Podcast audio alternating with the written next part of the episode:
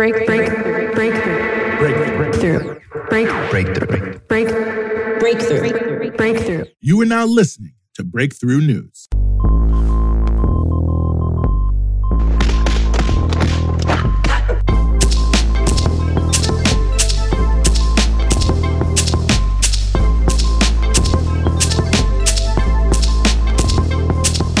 It's 5 p.m. You're listening to Breakthrough News, and this is the Punch Out. We're following the news all day so you don't have to, giving you everything you need to know about what's in the headlines and what should be. And yes, we are back here on the Punch Out, 4th of March, 2022. Very happy to be back with you here on the show. Plenty for you here on the show, as we always do. We're going to be talking about strikes in the U.S., also Palestinian resistance. But before we get to either of those two very important stories, we want to start with the new UN climate report.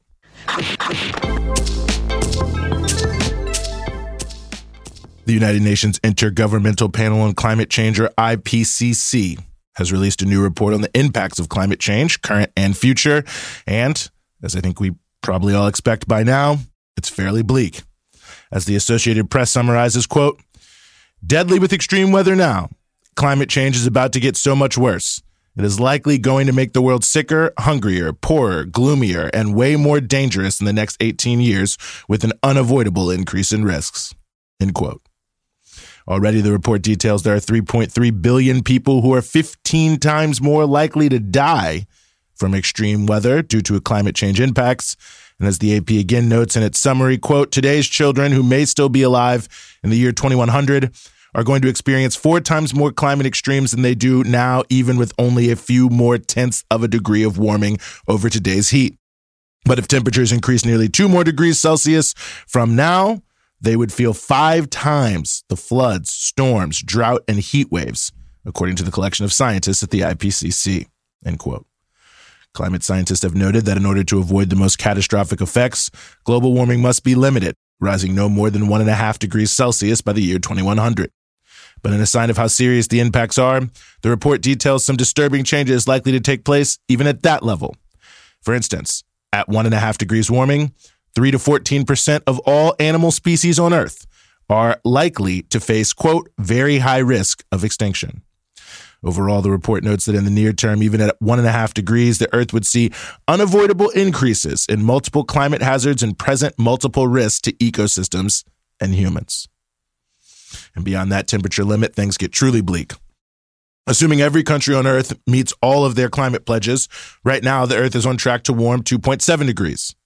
At 2 degrees warming, according to the report, 20% of all the water that flows from snowy mountain peaks into rivers would be gone.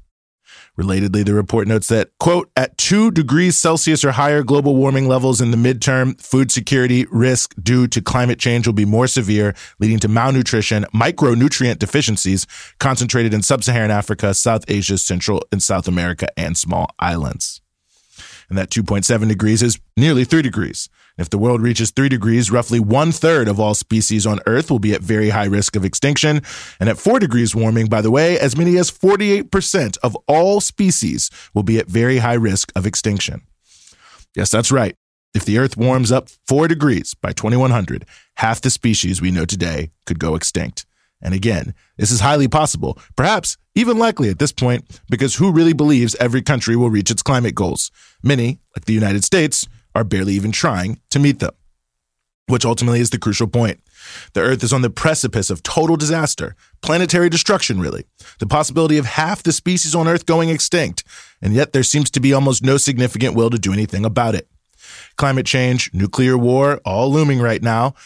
We're really just looking at the possible end of humanity. At what point will our species switch from a competition based system like capitalism to a cooperation centered system like socialism? I can't say, but it really does seem like our lives depend on the answer.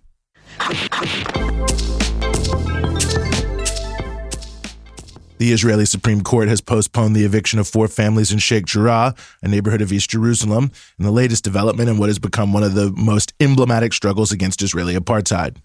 The new ruling postpones the evictions until the issue of land ownership is settled by a department within the Israeli government that many suspect will try to delay the decision for some time and perhaps never even carry it out as a way to try to contain outrage over the evictions, which have swept the world and punctured Israel's attempts to cover up its ethnic cleansing in East Jerusalem. The ruling, while allowing the families to stay, did order them to pay a rent to a settler group, something that seems unlikely to happen and could be the source of continued tensions. However, it could also set a precedent for the 300 other families who could face legal proceedings to be evicted and allow them to stay in their homes. The ruling comes after years of intense struggle that broke into the international consciousness last summer when thousands of Palestinians flocked to the neighborhood to defend families at risk of eviction. Israeli settlers and police instituted a daily around the clock effort to harass and abuse families and protesters who were often arrested, beaten, and shot at. In some cases, settlers actually forcibly moved into rooms within Palestinian homes before they were evicted to increase the pressure. The repression, however, boomeranged on the Israeli authorities and settlers as it became a very clear example to the rest of the world of the true nature of Israeli apartheid. Over 200,000 Israelis live in East Jerusalem, and there's an ongoing campaign to force out as many Palestinians as possible to consolidate Israeli control over the city.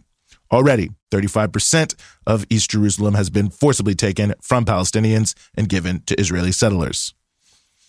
The deputy mayor of Jerusalem told the New York Times that this forcible taking of Palestinian lands is quote unquote, of course, part of a wider strategy of installing a quote unquote layer of Jews throughout East Jerusalem. That policy, the deputy mayor told the Times, is, quote, the way to secure the future of Jerusalem as a Jewish capital for the Jewish people. One settler also told the Times in that same piece, quote, I want Jerusalem to be Jewish. This land belongs to the Jewish nation, to the Jewish people. So the purpose of the evictions is clear to ethnically cleanse Palestinians from Jerusalem and replace them with Israeli settlers. Undoubtedly, this has quite a bit to do with the Supreme Court decision, since Israel denies its policies are ethnic cleansing and apartheid. But the reality is so clear they have to try to find some way to hide some of the more egregious examples from the eyes of the world. And at the same time of this ruling, it's notable that the rapid expansion of settlements in contravention of all international law continues all across occupied Palestine. In fact, today, in Beit Hanina, a neighborhood also in East Jerusalem, Raef Salameh was forced to start demolishing his own home to avoid $35,000 in charges from the local government if the police had carried out the demolition instead. Also today, 26 Palestinians were injured in weekly protests in the village of Beita near Nablus, where settlers are attempting to build an illegal settlement, showing how the Israeli government protects settler land seizures. The Palestinian struggle continues without fail, but it's as clear as ever how the so called international community has completely and repeatedly failed to uphold any semblance of legality, accountability, or morality as it concerns Israel's crimes.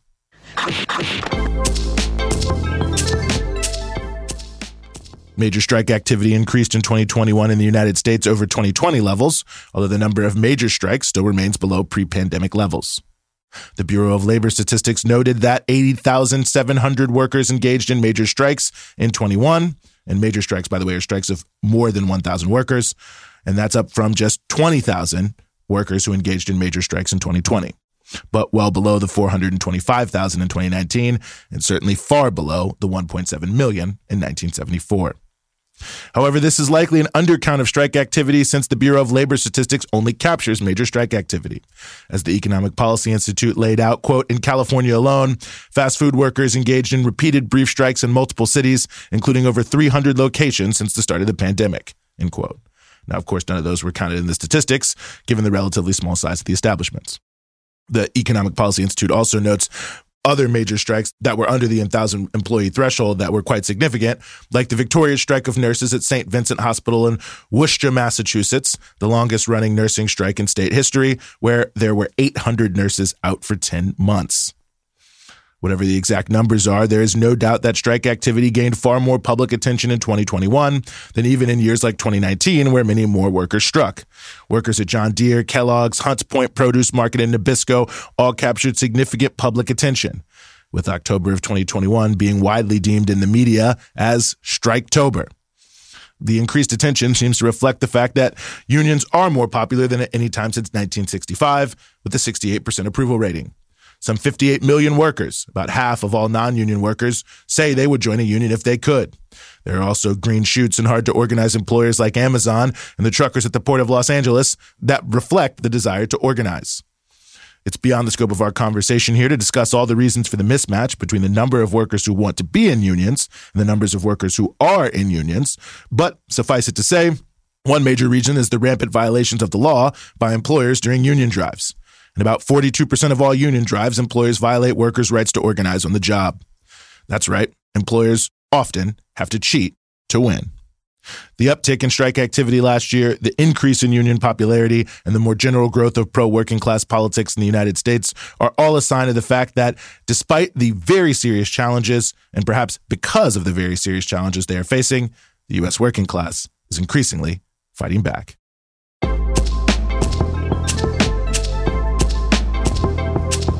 That's the punch out for today. We're with you Monday through Friday, 5 p.m. here in New York East Coast Standard Time, 2 p.m. in Los Angeles Pacific Standard Time, and 9 p.m. GMT. And of course, you can support everything we do here at Breakthrough News at patreon.com slash breakthrough news. It's your patronage that keeps all of our offerings here at Breakthrough News moving forward. And of course, you can check us out across all your social media platforms Instagram, Twitter, Facebook at BT Newsroom.